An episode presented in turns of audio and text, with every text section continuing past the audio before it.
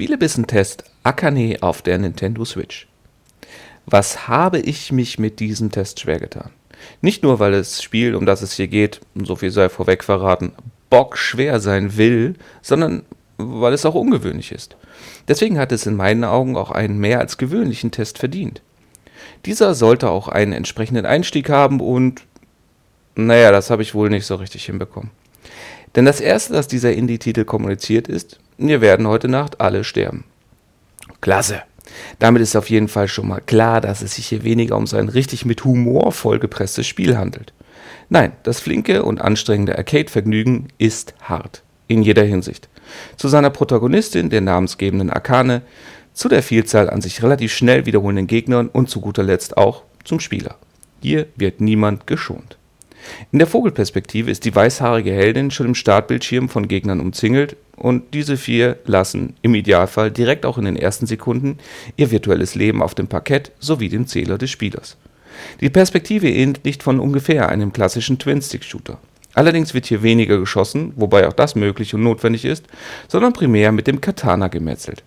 Ein Schwertstreich und der Standard Yakuza von um die Ecke ist Geschichte. Die etwas fetteren Brocken sowie die Endgegner benötigen ein wenig mehr. Akane jedoch haucht ihr Bildschirmleben auch nach einem Treffer aus. Dann heißt es Neustart. Im nett gemachten und aus gutem Grund immer aus dem Hauptmenü anwählbaren Tutorial werde ich zusätzlich noch auf Finessen hingewiesen. Die Pistole erzeugt Munition durch Kills. Logisch. Ich kann Akane auch auf Knopfdre Knopfdruck dashen lassen und mit ihr die Macht des Drachen entfesseln.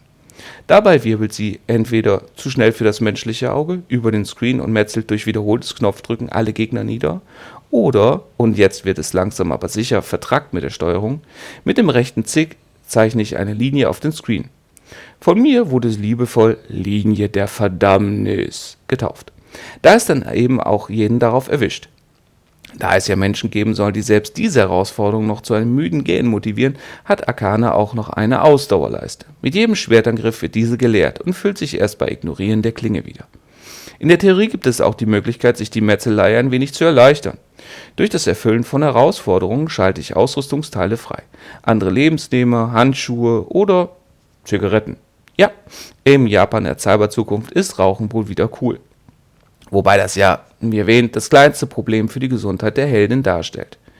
Mit all diesem Wissen habe ich mich dann erst auf das Spiel gestürzt und bin gestorben. Dann bin ich gestorben. Und gestorben. Und zur Abwechslung mal gestorben. Aber erst, nachdem ich es irgendwann bis zum ersten Endgegner geschafft hatte. Kurz nachdem dieser sich mir in einem Standarddialog vorgestellt hat, bin ich gestorben. Denn was am Anfang gesagt wird, gilt nicht nur für alle im Spiel und für die Story. Denn das hier ist sowas wie eine Samurai-Geschichte. Und wie wir alle wissen, 47 Ronin irgendjemand, darf bei solchen Geschichten der Held eigentlich nicht überleben, nachdem er sein Ziel erreicht hat. Das wäre für mich auch in Ordnung, wenn man mir die Gelegenheit geben würde, das Ziel mit der coolen Schwertspringerin auch zu erleben. Doch irgendwie will das Spiel das nicht glaube ich. Denn selbst die Herausforderungen für das Freischalten der Ausrüstung sind so absurd frustrierend, dass mir irgendwie nicht einmal die Übung helfen will. Man nennt mir ja auch nur ein einziges weiteres Spiel, bei dem ich freiwillig das Tutorial mehrfach gespielt habe. Denn das Einsetzen der Spezialattacken ist erschreckend unintuitiv. Mehrfach fülle ich den dafür notwendigen Balken, um mit einem leicht schiefen Grinsen die Freude darüber auszukosten, dass gleich nichts passieren würde, weil das Spiel meine Eingabe nicht so recht erkennen wollte. Was natürlich den Tod in den folgenden Startbildschirm nach sich zog. Dennoch starte ich diese Selbstqual immer wieder, denn vieles funktioniert hervorragend. Das Szenario und die Atmosphäre sind für jeden Ghost in the Shell oder Shadowrun und von mir aus auch Cyberpunk Fan echt gelungen. Das Gemetzel funktioniert und ich habe auch zwischendurch immer wieder das Gefühl gehabt, besser geworden zu sein. Spaß. Nun, dass ich den damit hatte, kann ich aber nicht so recht sagen, denn selbst die wenigen Erfolgserlebnisse waren zu hart erkämpft. So bleibt ein konzeptionell wirklich gut gemachter Indie-Titel, den ich aber im momentanen Zustand wohl eher Menschen empfehlen kann, deren Frustgrenze absurd hoch ist. Oder Menschen, die kein Problem haben, die Prämisse zu akzeptieren, wir werden heute Nacht alle sterben. Meinetwegen auch mehrfach. Wiederholt ins Gemetzel geworfen hat sich für euch der Mark.